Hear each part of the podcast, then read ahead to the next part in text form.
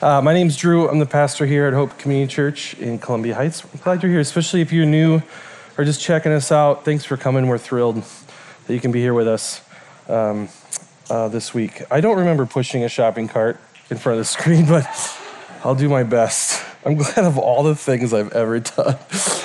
Uh, that's what Natty remembers. Also, Austin, I saw the mustache got shaved off.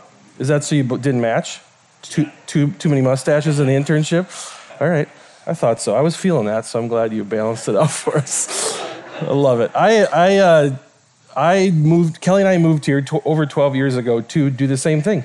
So 12, 11 years ago, I got to stand on the stage at Hope at our downtown location and share that I was an intern. And um, man, one of the best decisions we've probably ever made. So thankful for that. Thankful for you guys that you're doing that.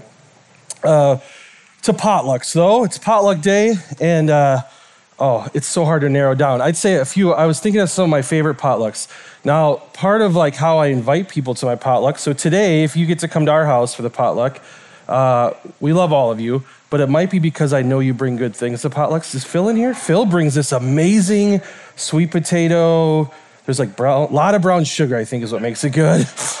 And, oh, it's one of my favorites. And uh, we were in small group together. We'd have this Friendsgiving. And the whole reason we had Friendsgiving is so that Phil would bring that tasty sweet potato. What was it called? I don't know what it's called. Sweet potato sugar thing? Yep. Oh, my goodness. Had bourbon in it? Oh, I see. Okay. No one ever told me that. Uh, I'm sure there's something about even thinking about that. My mouth's watering, right? I get like this appetite. My stomach might even grumble a little bit. Uh, there's something sweet about getting together. Today, we're going to look, uh, as we continue our series, at this idea of this having this appetite for something. And what do we do with an appetite? And I think if I'm hungry for tacos, like we're having today at our house, and watching the Vikings game, then often I think, oh, I could maybe make some tacos. But also, we know that that doesn't mean that I should just always be eating tacos or I should eat tons of tacos, right? There's things that might hurt me or make me sick. There's like places for that. And the text today that we're going to look at in 1 Corinthians uses that same language, and that's kind of the way we're going to think about today the next stop on our in our series that we're doing here. We, we have a series that we're doing called Made for God. We're looking at identity and gender and sex and what does that look like? What is the gospel? How does the gospel speak to that? We're seeing it as really as one series that kind of covers almost one giant sermon together. And so we're looking uh, at building a foundation, which we've been doing um, as we looked at things like our identity in God's lovely authority and the great creation that He made, that we have a good creator who created really good things and created us to bear His image. But then things go wrong and things get broken as we turn away from Him and run to different things. We see this right away in the story of Adam and Eve as they turn away from God uh, and it brings death and sin and brokenness. And we felt that brokenness. We even spent the whole week just thinking through that and processing what, what does it mean to live in a broken world where uh, sex and sexuality, all those things are broken. There's something off with them. That we're born into a place where sin exists. And so, so it's not the, the way that God in, uh, intended for it to be initially.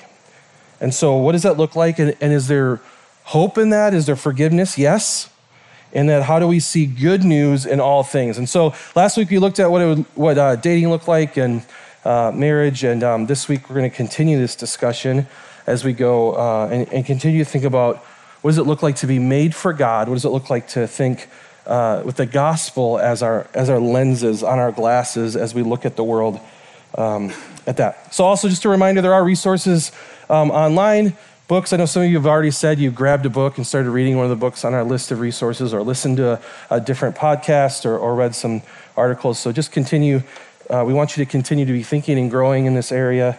Um, I, I, won't be able to cover much, right, on a Sunday morning, but want to give you a clue and, and give us thinking towards what does the gospel and good news look like. The real quick recap uh, we did start with God and His good creation, that He created good things created people in his image to bear his image. He created the male and female and he brought them together in marriage and he said, I want you to, to multiply, I want you to grow, I want life to come from this uh, exclusive relationship that I've given you uh, as this great symbol of this relationship of God and his people and that life comes from it. But it something got broken, right? A serpent comes, lies begin to be believed.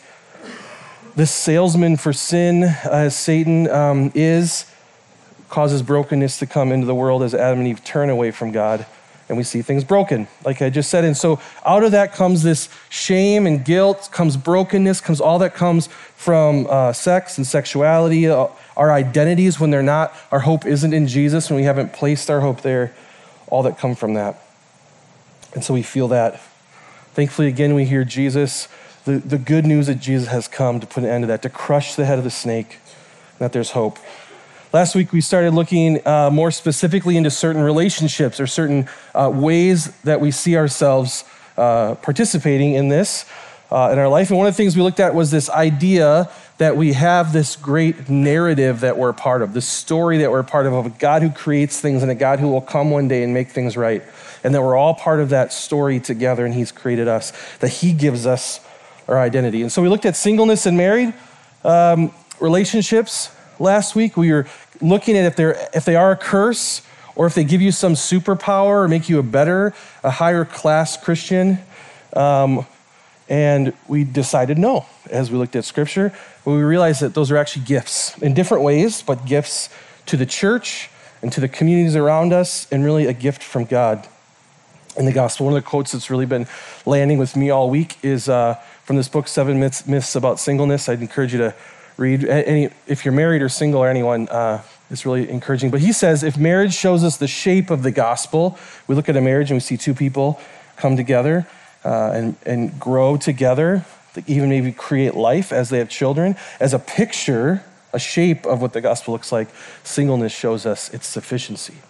In singleness, it shows us that Jesus is enough. And so we need each other in the church, and we can lean into each other as we learn those things. So as we continue here, this week, we're talking about lust, masturbation, and fornication. All words that just roll off the tongue. I'm sure this week were said many times in conversations.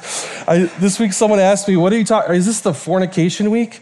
They said, The only place I ever, ever, ever hear that word is in church. And they were trying to make up dad jokes and they to make it feel less uh, awkward, I think. And he said, Are we talking about five nication this week? And I said, That's a terrible joke, and I won't use it. And I just did, though. Sorry, I shouldn't have used it. Um, and we're going to look at uh, this, but, but um, I think historically, maybe, if, or maybe not, you haven't this experience, but I know in my experience with this, this is a topic that uh, for many years when I went to like a men's Bible study, um, or even if I gathered like high school students together when I was doing youth ministry, this is a topic that comes up often and often uh, very quickly turns into an opportunity to, to like swap uh, tips on how to not do it, to just stop, to stop it, to not do it. And even I know in, in my own story, um, in dealing with these, uh, really often I would just meet with people. I needed them to say, just stop doing it. I'd say, okay, I'll try to stop doing it. And it really, for me, turned into something that was very hidden and very quickly was hidden because I was sick of telling people it was still part of my life. Um, and so I want to look at today not uh, as, as much like, what is this, or some tips on how to stop doing it. Um, uh, but really think about like why do we do this? And what is really what's really the answer t- to battling these things in our lives and what they look like? So that's our hope. We're going to be in 1 corinthians 6 uh, this is really the passage that the name of our series comes from. Uh, and so if you have a bible or if you just want to follow along we'll have all the passages up on the screen. We're in 1 corinthians 6 we're going to read the, the whole passage first. Uh, i'll just read it to us and then we're going to take some time to kind of walk through it and answer a couple big questions. I have the right to do anything, you say, but not everything is beneficial. I have the right to do anything, but I will not be mastered by anything. You say food for the stomach and stomach for food, and God will destroy them both. The body, however, is not meant for sexual immor- immorality, but for the Lord, and the Lord for the body. By his power, God raised the Lord from the dead, and he will raise us also. Do you not know that your bodies are members of Christ himself? Shall I then take the members of Christ's body and unite them with a prostitute? Never. Do you not know that he, that he who unites himself with a prostitute is one with her body? For it is said, the two will become one flesh, but whoever is united with the Lord is one with him in spirit. Flee from sexual immorality. All other sins a person commits are outside the body, but whoever sins sexually sins against their own body. Do you not know that your bodies are temples of the Holy Spirit, who is in you? Whom you have received from God. You're not your own, you were bought at a price. Therefore, honor God with your bodies. There's a lot of things in there. There's a few things I'd like us to do today. I'd like us to think about what is sexual immorality, maybe how it affects us. I think we are affected by, and you, you maybe are very aware of this and, and thinking, yeah, yeah, yeah, but I, I, I don't know what to do with it. How does the gospel apply to it? That's our hope. We're going to look at how do we flee from it. The passage uses the word flee. How do we flee from it? And how does Jesus handle How does Jesus respond to people uh, who are lustful, who, who, are dealing with sexual sin, who have even been hurt by it? And so I think uh, that, that will also help us understand here at the end. I'm excited to even just take a moment to be ministered to by Jesus and how he responds to it. Well, first, let's get into this. I have the right to do anything you say, but not everything is beneficial. I have the right to do anything, but I'll not be mastered by it. You say, food for the stomach and stomach for food, God will destroy them both. The body, however, is not meant for sexual immorality for the Lord, and the Lord for the body. We've talked about this a little bit another week, and actually later it is similar, right? Flee from sexual immorality. He's saying, you weren't made for this, sexual immorality, whatever this is, uh, but it, we, are doing this and it's really connected to our bodies, right? We, our bodies weren't made for this. And so, what do we mean by sexual immorality? Because that could, there could be a whole range of ways we interpret that or think about that. There's some ways that have really been helpful uh, in reading uh, a book and, and, some resources from uh, Preston Sprinkle and also some others. Uh, they use this, which I think a lot of people use, kind of this. Um, uh, is the way you kind of walk towards sexual immorality. This has really helped me think about it. So these are kind of the steps that happen, right? So you're a person and you first feel an attraction to other people or a type of people or a certain gender of people. And so you find that those people attractive, uh, those people draw your affections, and usually they're kind of a specific thing, right? Typically, people are uh, attracted. Now, some people feel like they're attracted to uh, multiple genders or all different kinds of people. But you know, sometimes this happens when people are talking and like, "What's your type?" So we find ourselves attracted to a person, noticing, we'd hope, right, the beauty that's in an image bearer of God. You can notice that beauty, that that in that person, created in God's image.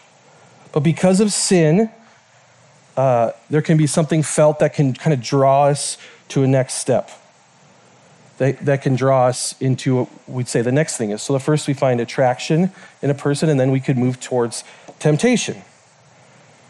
This is where we feel drawn in to being drawn, uh, being, being kind of tempted. Obviously, that's the word, right? Like we even see Satan doing in the garden in the story with Adam and Eve, being tempted to say, hey, this other thing, this move towards this thing, be drawn to this thing. A definition we see is being drawn towards something unwise or wrong, is one of the definitions in the Bible, in the, Bible, in the dictionary. dictionary is not the Bible. Um, but being drawn to something maybe unwise or wrong, something that we weren't made for, is maybe how we'd say it in the church. Jesus was tempted by Satan. We see this in the story after he's baptized, he goes in the wilderness and when he's exhausted and hasn't eaten, Satan comes to him and says, I want you to worship me. I want you to do anything but the mission God's given you. And it says Jesus is tempted, right? He says, Come do this unwise thing, this thing you were not made for. We still don't see this as sin. This isn't sexual immorality. We see this as this is really life, right? We feel attracted to something, we feel a temptation to be drawn towards it, to be moved into the next uh, place, which we would call lust. This moves us from temptation into could be fantasy, putting our hope in sexual desires, that putting our hope in a person or a thing that we think this would sexually fulfill us and maybe ultimately fulfill us. Thinking that sex or, or sexual act with this person or thing would fully satisfy us. Going from being attracted to tempted to move towards an unwise thing to now starting to actually think and feel and desire that thing. This sometimes is described as, as a, a lack of love, but, but a desire to use something to fulfill yourself. That helps me a little bit to think about what's kind of how does that change? And I think sometimes it changes where I want to use this thing to satisfy something in me, to give me something. Or changes from love to lust. Not necessarily that those aren't can't happen at the same time. This can look like sexual thoughts, fantasies, obsessing over something. Sometimes this this changes because it changes our plans, right? It can change your plans for the day as you lust, as you desire something, how, how, uh, how you act towards someone as we move into behaviors. And then finally, uh, we see sexual morality as it moves to lust and desire. We see this becoming a sin, and then lust moves to a behavior or an action. So we, see, we find an attraction towards something. We feel drawn, tempted to make that thing our hope, our fulfillment. We have sexual desire towards it, and then we actually can act on that. This is the action step. This could happen through things like masturbation or actual intercourse or sexual contact with someone. Many times, this directs our resources. Sometimes the action isn't so much actually interaction with a person, but it's changing how you use the things God has given you, like money or time or relationships. Um, someone once told me that you, he said, I feel like I decide if I'm going to give in to my temptation within about 20 seconds of when I have it. I have to kind of decide right away, am I going to keep moving towards this or not? He said, because lust often plans my day, decides what I'm going to do. I thought that was really helpful because I, I, I felt that. Where I started having that thought, I started thinking about it, and then all of a sudden it changes what I want to look at or how I change my afternoon or what I move towards, even if it's just in my thoughts. And we see this play out culturally uh, in many ways, right? We live in a culture that can kind of be described sometimes as like hypersexual. That lots of things are connected to this. That this can be our fulfillment. This can be our our identity. That this is the ultimate um, thing. We can look as as we see in 1 Corinthians that our bodies are just things that have an appetite. They just have a, a desire, and we should be able to satisfy that appetite. And it's just an appetite. It's just I just need like I need to eat food. I just need to fulfill a sexual desire with a person or or watching something or just with myself. It's just a normal thing with the body, saying your bodies weren't made for that. They're not, bodies aren't just things, even in the passage we hear, right? That it's as if they kind of just throw them away. That's because culturally, that time they were thinking that the soul and the body were disconnected. The bodies weren't really worth anything. If anything, bodies were sort of evil, like this is the bad part. And so just kind of use it. Maybe it'll help you feel good. And then later, your soul is the, is the good thing. Like similar to how we think now, right? Look within yourself, what you need to like nurse your own uh, like inner self. It's all for you.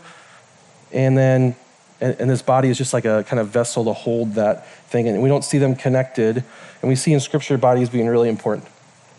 Um, and so, a few ways we see this play out, which probably aren't surprising. Uh, one in pornography in our culture is enormous, right? I looked at lots of studies, and they all had very different uh, range of the use of pornography.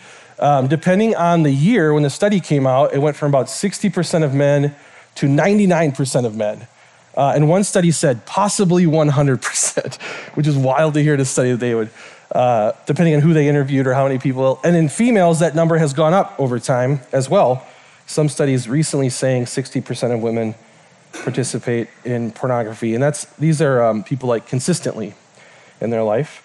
Pornography being an uh, opportunity to to uh, watch or look at other people engaging in sex or just people, um, anyway, really, you can fulfill that lust and move it into an action.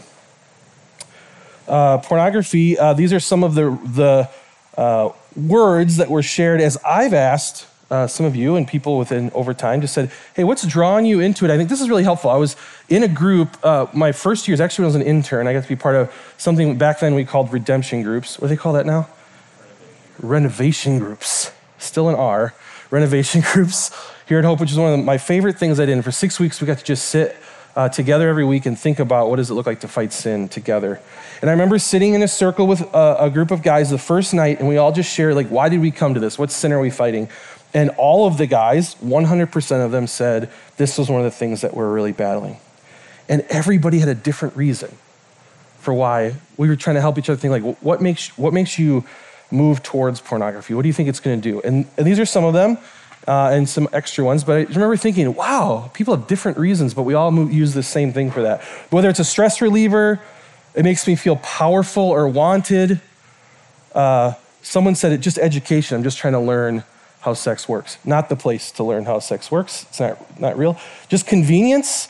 They said it's just an easy way when I'm feeling lustful and I'm feeling those desires. It's just an easy way to quickly relieve that Uh, someone shared a fear of rejection, as I think with if it was a real woman, I would feel I, I'm worried I'd be rejected. So this is a way I feel like I can't be rejected. A relief of the tension of lust. I just can't. It's overwhelming. I just need to relieve it. And someone I remember saying, I just want to, so I do it. We should be able to just do it if we want to.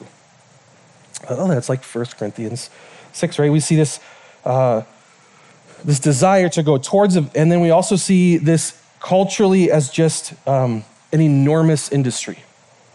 Pornography is, uh, is over a billion dollar industry. It, it's one of the leading uh, uh, industries in developing technology uh, because then they can get better technology into people's hands. Often it's the first place that children experience uh, uh, sexual education, these quotes on that, or experience sex. It's a thing that uses women and men, but a, a lot of women as a commodity. Pornography is a thing that we can be used. We, we use people and discard them. It, it's tied very closely to human trafficking, stealing the lives of many women to sell sex. And it's not real, right? It's an illusion of intimacy, of power, of comfort, of relief. It makes you believe that you were made for sex. It really, it really, uh, and so that just in my own experience with this, I remember thinking this, this shaped how I viewed myself and really the world around me. It, it made me look at women around me often as objects that could be used. It's a lot of us taking it, creates a consumerism within sex. It said just in the last year there was 45 million cases of child pornography, and that number's increased. Isn't that heartbreaking? So, so we, we, know, we know this, right? I think it probably isn't a surprise. This is a big deal around us. But not just that, there's also um, what someone called this is the least sexy way to say non-marriage sexual interaction amongst people. Um, I used that phrase when someone said it was asking me like trying to explain this, and I said, "Oh, you mean like non-marriage sexual interaction?"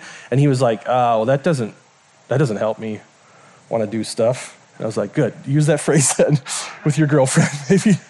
maybe ask her that and then she won't want to. Uh, they say about 70 to 8, 90% of people are engaged, and this would be like premarital sex or just even kind of any um, interaction. Uh, and some of the reasons for this that have come about are combat, people want to know if they're compatible before marriage. Are we going to be able to have a, have a good sex life? Uh, that it feels good, that it relieves stress, again, that we're looking for intimacy and this brings intimacy. Uh, we've heard a lot of couples say, I've been dating a long time, and it kind of eventually leads to this, which should naturally lead to this, right? If you've been dating, you're moving towards marriage, there'd be a point where you're like, whoa, physical intimacy is something we're moving towards, and that's usually when we encourage you to consider getting married. You should get married then. That's going to be part of being married. It seemed very normal or even encouraged. If you look around the culture, you might even think it's strange that you aren't engaging in that. And I think this last one, mutual consumerism, uh, is a way of saying that both people are ultimately using one another to feel something. And it might not be the same thing. Um, sometimes we sit down with couples in premarital and you say, what, what do you think sex will bring to your marriage? And one will say, Well, it'll feel really good. And one will say, It'll make me feel really close to him. Usually that's the way it goes.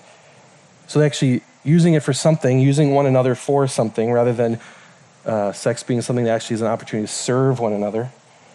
But if, you, but if you're thinking of sex as a thing that is the ultimate, that will define you, will bring about satisfaction, then it makes sense that these you would use another person ultimately get that. The, the one uh, article I read was really helpful. They said maybe the best way to actually know what people are feeling about, uh, about these things isn't necessarily a survey because people don't answer, but they actually gather data on Google searches, which I think is interesting. Uh, and these are some of the uh, top Google searches kind of in this category. My partner doesn't want sex. Open marriage. Is violent sex okay? Is, is a growing search. Casual sex connections, I'd be like a, looking for maybe an app or a place just to meet casually. Guilt, shame after sex has grown. Was I sexually assaulted? How do I make myself more attractive? How do I attract someone else? It's, that's a consumer mindset in sexuality.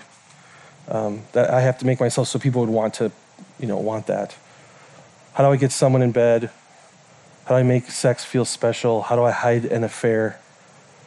Is it okay to not have sex? Just that phrase, think of that. Is it okay that I'm not doing this? Are, culturally, these are things people are thinking about. We're all experiencing, right? That's around us. What does it look like? Uh, C.S. Lewis has uh, a quote I think that helps us think culturally how big a deal this is. He said, You can get a large audience together for a striptease act, that is to watch a girl undress on stage. Now, suppose you came to a country where you could fill a theater by simply brining a covered plate onto the stage, or bringing, and then slowly lifting the cover so as to let everyone see it just before the lights went, went out that it contained a mutton chop and a bit of bacon would you not think that in that country something had gone wrong with the appetite for food? Think about this when we think about 1 Corinthians 6. Yeah, if, if we gathered together and then I, I opened a crock pot and everyone was like, ooh, mutton chop, right? You go like, what is going on to these people? You have an obsession with food that is not healthy, that is not okay. You have a, a lust for food that is unhealthy. We see this often, right? This is how we're advertised to. We get a peek and we know it draws us in. I think it's telling us something.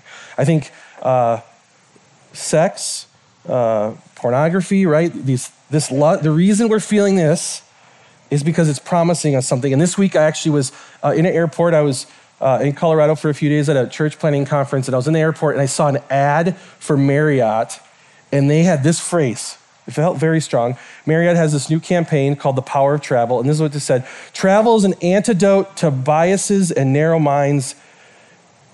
In its new global Power of Travel campaign, Marriott Bonvoy is calling on the world to embrace the transformative power of travel as a vital pathway to growth, healing, and unity.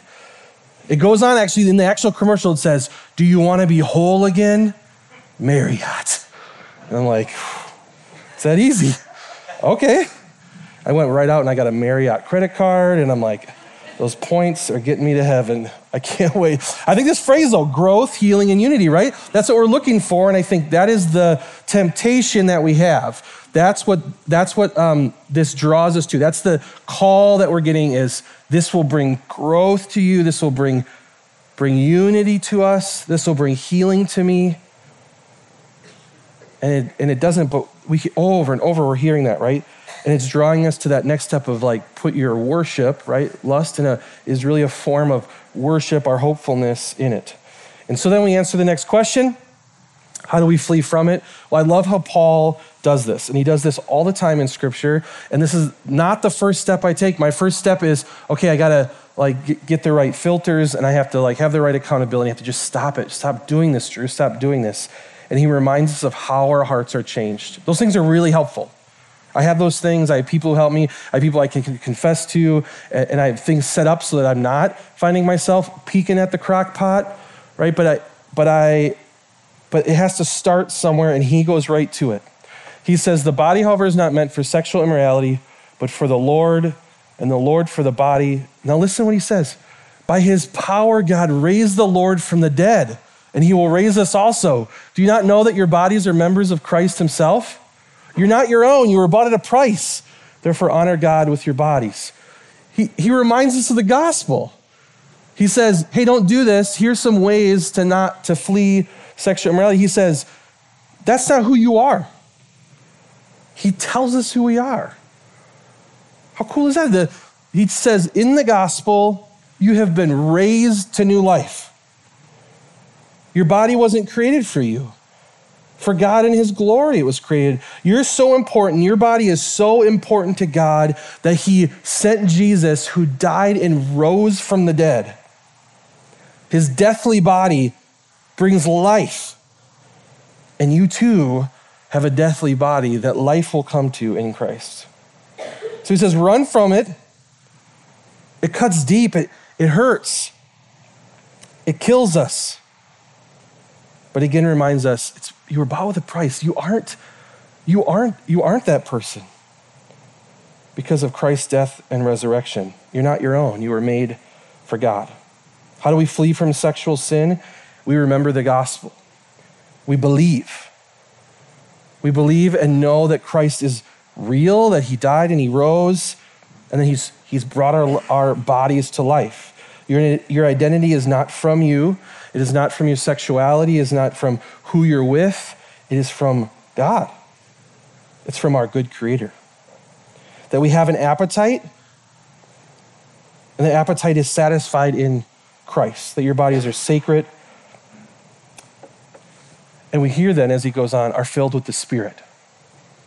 In verse 16, you do not know that he who unites himself with a prostitute is with her in body. Why can he say that? Because we heard way back in Genesis, the two will become one flesh. When you unite yourself that way with someone, you're united in flesh. There's something deeper that happens there. But whoever is united with the Lord is one with him in spirit. There's a connection that's made in that way uh, that the Holy Spirit enters in and there's unity. We really want unity. This is where unity comes from. It's an appetite that we think is satisfied, and we might throw ourselves at others or into this physical act, this spiritual act, this emotional act, hoping it will bring what growth and unity. And it doesn't, but Christ does. We see this happen in dating relationships. Uh, if you maybe you've had a friend have this happen where two people are dating and you're like, why are they dating? Like all they do is fight, and your friend just tells you how terrible it is, but they're still together. And often it's because, right? Because they're sleeping together. And so that physical intimacy, like is barely holding that relationship together. And then as, as, as emotional and relational and spiritual intimacy is not growing, eventually it kind of falls apart, right? When physical intimacy falls apart. So how, how does this look? This, is, this has helped me a lot. So how do we do this? So if, if the way to fight this, to battle this, is to remember the gospel, remember who Christ is and what he's done, and allow the Spirit of God to empower us to do this, then I think there's a kind of image that helps me think about this. So it starts with Jesus, right? This is where we land. This is where we find ourselves. This is who you are, is in Christ. This is where life comes from, satisfaction comes from, and these come from. Control, Jesus is in control. When I'm feeling like things are out of control, what I look to? Jesus. When I want to be comfortable, when I, when I don't want to feel pain, when, when things hurt, I can look to Jesus, knowing He understands that. And then one day He'll make things right. When I, when I worry, I need power, I, I, things feel out of control, they feel chaotic. Who, who has the authority here? I don't need to, to, to run to that. Jesus is. I can remember he's on his throne and security, right? Jesus fulfills security in my life. Do I feel unsafe, unsettled? What's next? I know Jesus knows and is there. But instead, we often find ourselves running away from Jesus towards other things, right? With this little dotted line here. And we use different things to run to those. So for me, I might think, man, I just want to be comfortable. I want to escape. I want to feel good. So maybe food draws me there, maybe a nap and so I just think, I just need a nap and everything will be okay. Sometimes a nap helps, but everything will just be fine. I'll be satisfied deep within my soul. Maybe alcohol, maybe sex, maybe just an orgasm somehow will ultimately comfort me, fulfill me forever. We're ultimately turning our worship right towards something else. If we get really down to it, if you ask the question like, why did I do that? Why am I seeking after that? Why am I changing my plans for that thing? I think that worship moves us towards something else. I find that, and then sometimes we, we realize what that, what's happening, that we're moving our worship towards comfort, and so we're willing to, to take on these other things that we might call idols in the church as we move away from Jesus. And sometimes we re- recognize that. I have a friend who said he went, uh, he, he was drinking a lot, and so he started going to AA. And he said, I went to AA and I got my drinking under control. I realized drinking for him was a control thing. Things fell out of control when he drank. He felt like he was in control. He really wasn't, but he did. And a comfort thing. So he said, just kind of, I could escape. And so he said, the funny thing about AA, because he, he, when we hung out, he always smoked. And I said, uh, oh, you think you'll ever go to like Smokers Anonymous? And he said, well, I don't know if that's a thing. He said, well, everyone smokes in AA because you got to swap something out for the alcohol. Uh, oh, that's really interesting. So, yeah, outside of AA, there's like a giant ashtray because we all smoke because we stopped drinking, but we needed something else. And so we like started smoking. It was kind of a joke that you could always sell cigarettes to guys there. I thought, oh, you just swapped it out. You're still pursuing comfort, but you've just swapped out something else for your comfort. for your idol. In fact, sometimes it's sneaky where you'll say, okay, my comfort is in Christ, it's true. And I find this in this specific battle. In my own struggle with pornography, I remember in college thinking, okay, I'm going to because I just need to escape. It makes me feel comforted. So I'm running towards comfort and I'm trying to use pornography to get me there. And then I realize, okay, this isn't okay. And so all I need to do is just get everything in order. And if I can control all of my life, everything will be okay and I will be okay. And so I just like redirected my worship to control. And so now I'm not looking at pornography, but I am like stressed out making sure that I have everything in place so that all of my life is under control. Then everything will be okay. And then everything will, I'll feel better and, and I'll be satisfied. And so unless our worship turns us back to Jesus, we're going to just keep bouncing around. So it's an opportunity to consider remember the price that was paid and the one who said, He's given us this free gift. Come to me. Come. I want to give you life. Those won't give you life. He says, Come to me. And so the way out of this is not work harder. The way out of this is to redirect our worship to the one who's made for us to worship. Stop worshiping comfort or control or whatever we're worshiping. That's not Jesus, and just turn our worship my pastor John Neal, who went through LDI with me, he was an intern with me. I remember us being in a class together, and he said, "Oh, we just worship ourselves out of sin." It has always stuck with me because I always thought I just work hard to get out of it, and once I have it figured out, then I say, "Okay, Jesus, now I can worship you. I'm not sinning." That's what sin is. It's just us not worshiping Him, and so we get to repent and believe. We get to turn back to God and believe. One of the ways I saw this this week, I was in Colorado for a few days, and we uh, may have skipped a few of the sessions at the conference we're at to drive. the conference was in Denver, but you can see the mountains the whole time, and they just beckon you, right, to come. And so um, we, uh, thankfully, someone in our group rented a Jeep.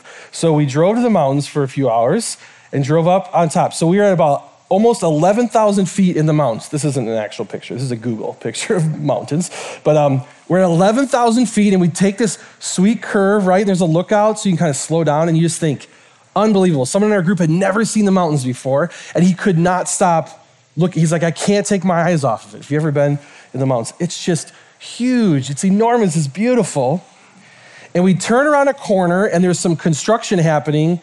Uh, it, on this corner of this mountaintop, which is a little startling. And there's a guy standing there, I'm not joking, taking a picture of a mound of dirt that's, that's next to the road. So he's standing, there's a little mound of dirt, and he's taking a picture of it. I don't know why. And behind him is the greatest mound of dirt you could ever see. The most glorious, the Rocky Mountains are behind him. It makes me think instantly of the, if you've heard the C.S. Lewis quote that where people were playing in mud puddles on the beach when the, the beautiful ocean is behind us. This is what sin is, is where we think this is as good as it gets, and behind us is an ocean. This man is taking pictures. He's, he's enjoying the view of a mound of dirt when the mountains are behind him. It's like overwhelming. We rolled down our window and we yelled out, turn around! He was like, What? I'm sure he was like working for the county or something, right? I'm sure he wasn't actually amazed at amount of dirt, but I thought, What are you doing? Right behind you is the Rocky Mountains, and you're spending your time taking pictures of a, a pile of dirt. So much, right? Of our life is spent this way. We, we see something and we say, Oh, this will satisfy me. How great is this mound of dirt? It's, I'm going to spend my day planning so I get some time with my mound of dirt. And we forget that right behind us, right with us, is the glorious Rocky Mountains. How did Jesus uh, deal with this? How did he handle it?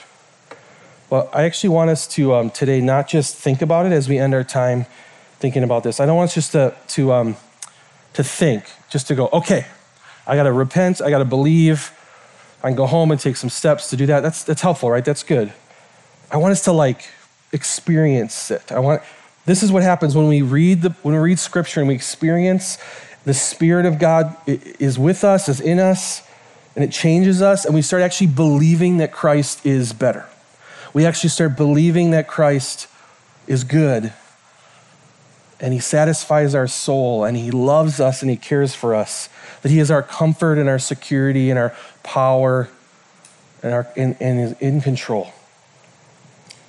And so instead of just reading the story, I want you to just experience Jesus interacting with a woman who has been really hurt um, by others and probably hurt others herself, that uh, has experienced um, sex in different ways and sexuality in different ways. And I want you to experience how he interacts with her and the promise he gives her. And I think this, this hopefully will encourage you as instead of just reading this, I want us to watch it. Now it's a little longer clip. It's like six, seven minutes. We're going to watch this as we kind of end our time um, in this. But I want you to, I, I want to watch this because this moves me. This changes my heart, and it makes me want to overflow, and it makes my my heart change from just uh, an attraction to something around me, but to an affection for my God and a worship for my God, which then changes my behavior, which is what we want. So we're going to watch this little uh, clip together. This is a clip from The Chosen as Jesus uh, interacts with a woman at the well. You guys got this back there? Thanks.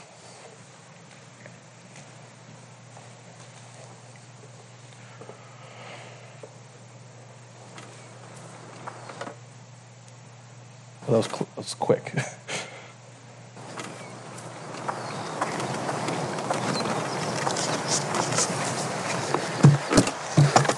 Would you give me a drink?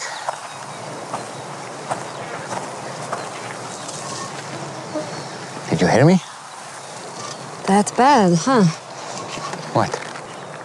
You, a Jew, ask for a drink from me, a Samaritan, and a woman. I'm sorry. I should have said please. You know, it's not safe for you to be alone out here. Nor you. Why haven't you come with others? Why so late in the day? Don't women come to the wells in the, the cool of the morning? Yeah, well, none of them will be seen with me, so I have to come out new in the heat, as you have so kindly reminded me. Why won't they be seen with you? Long story. I'd, I'd still like a drink of water if you can spare it. Amazing what a parched throat will do. Aren't I unclean to you? Won't you be defiled by this vessel? Maybe some of my people say that about your women, but I don't. Yeah? And what do you say?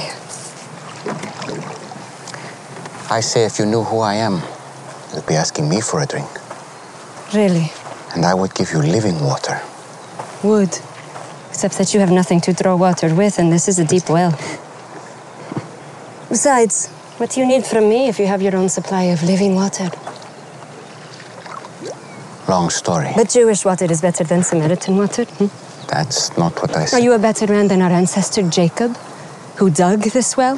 Your water is better than his? I know Jacob. And everyone who drinks this water will thirst again. But whoever drinks the water that I give him will never be thirsty again. Wouldn't that be nice? The water I give will become in a person a spring of water welling up to eternal life. Really? Yes, really. Prove it. First, go and call your husband and come back. I will show you both. I don't have a husband. You are right. You've had five husbands. And the man you're living with now is not your husband. Oh, I see. You're a prophet. You're here to preach at me. No. Usually, the one good thing about coming here alone is I can escape being condemned. I'm not here to condemn you. I've made mistakes. Too many. But it's men like you who have made it impossible for me to do anything about it. How? Our ancestors worshipped on this mountain. But you Jews insist Jerusalem is the only place for true worship. They say that because the temple is there. Exactly where we're not allowed. I'm here to break those barriers. And the time is coming when neither on this mountain nor in Jerusalem will you worship the Father. So, where am I supposed to go when I need God? I've never received anything from God, but I couldn't thank Him even if I did. Anywhere. God is spirit. And the time is coming and is now here that it won't matter where you worship, but only that you do it in spirit and truth. Heart and mind, that, that is the kind of worshiper he's looking for. It won't matter where you're from or what you've done.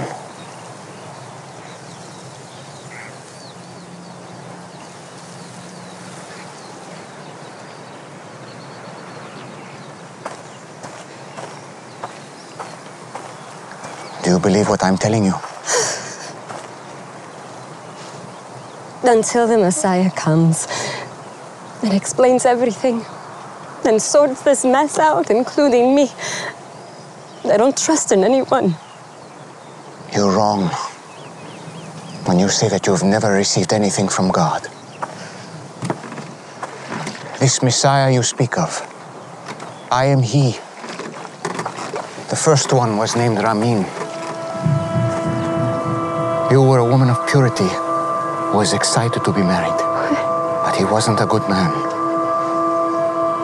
Hurt you, and it made you question marriage and even the practice of your faith. Stop it. The second was Farzad. On your wedding night, his skin smelled like oranges. And to this day, every time you pass by the oranges in the market, you feel guilty for leaving him. Because he was the only truly godly man you've been with. But you felt unworthy. Why are you doing this? I have not revealed myself to the public as the Messiah. You are the first. It would be good if you believed me.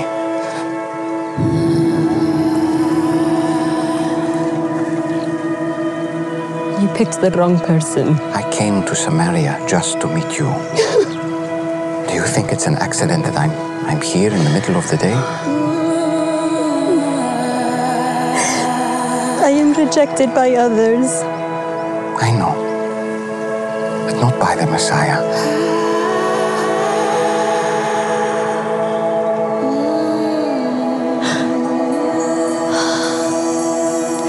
And you know these things because you are the Christ.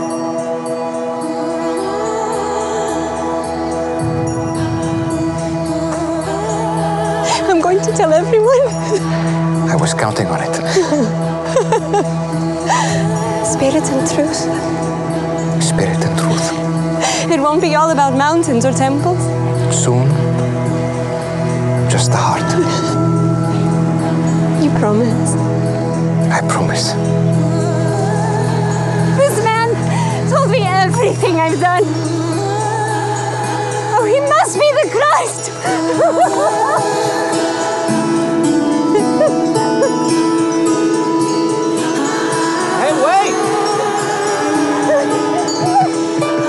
Your water! You forgot your um. Popsy, a man who told me everything I ever did.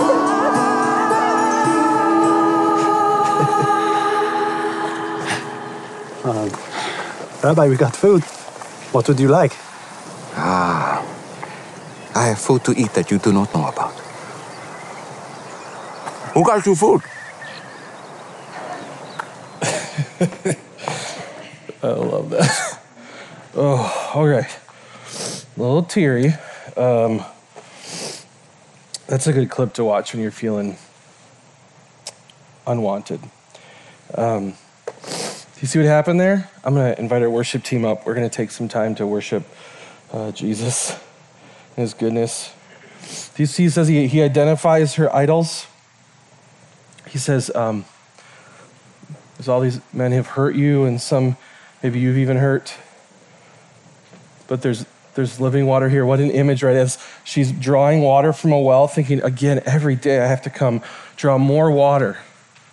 It, it never totally satisfies. I have a thirst or a hunger. This water does not. And he says, but there's there's water that will. He says, I'm the living water, come to me. It's not clean it up, clean up your act, figure this out, stop it. The first step, if you see, even we get to watch it in, in the scene. The first step is believing, knowing, right? The head and the heart. You're the one. You're it. You will satisfy my soul. You will destroy the law uh, laws around me and the hurt around me, and you will draw me in when no one else wants to. The commitment and unity and love is right there in front of her. You see what happens when it happens? Her affections move towards Him, her worship moves towards Him, and she can't not overflow. I love that. You see, she comes and her head is down, and at the end, she's leaping through the, the, the field. She can't wait to tell everyone. She says, I have to go tell everyone. The first person he goes to isn't a religious leader who has their act together, but a broken person, specifically very broken with their sexual history. And he says, I will make you whole. It's really good news. And that's good news for us because the same God is the one who comes to us today and says, I will make you whole. Those things are just broken vessels, they're wells that will dry up. But I am the living water, friends. That's the answer to how we fight this, how we think about this, is that we're broken and Jesus will heal us and turn to Him. I think a couple things I want us to consider here as we move. We're going to move to a time of response, which we do every week. There's a few ways we get to do that. First, just to consider a few things. Do you know that Jesus is the living water? He's the bread of life. He satisfies our appetite for all things. Maybe how can you consume the gospel this week? What does it look like to, to be able to open our Bibles and read or to meet with people that can help you do that or uh, pray this week? Maybe listen. Maybe watch a clip from something that helps you remember who Jesus is so that we continue to remind ourselves He is the one that our worship, uh, we're created to worship and will satisfy our souls. Do you uh, who do you allow to fight sin beside you? Who clings to Jesus with you? This isn't a battle we do alone. Being deceived means that we aren't aware that we're being lied to. So, who does that with you?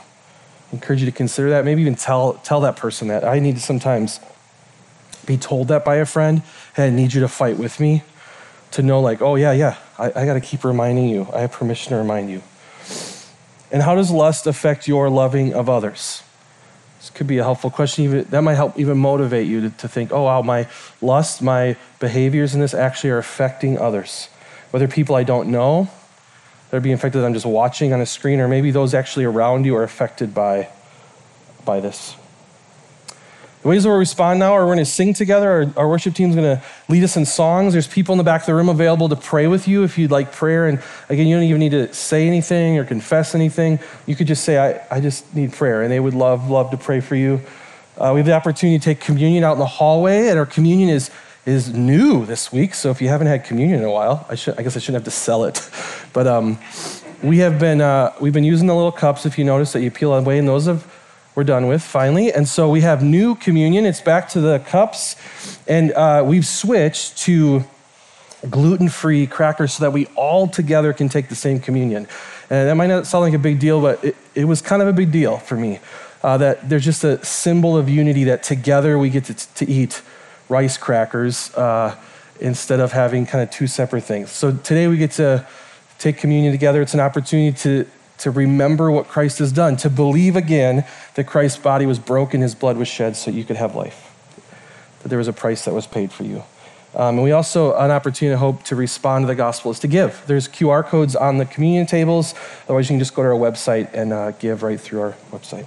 We pray for us and we'll start, we'll just worship together here. Lord, thank you for your goodness, your kindness towards us, that there is hope that thinking about these things uh, can bring a lot of sadness and, and darkness, but we know that you're the light of the world and that you heal us, that you're living water, that you're the bread of life. I pray that we would cling to you, that we'd turn to you. The first step on changing our behavior wouldn't be to stop it, but would be to turn to you and to worship you. And that would change us. I love you, Lord. You're good to us. I praise you, worship. It would be to you, and these words and these songs would remind us of how good you are. We pray this in your great name. Amen.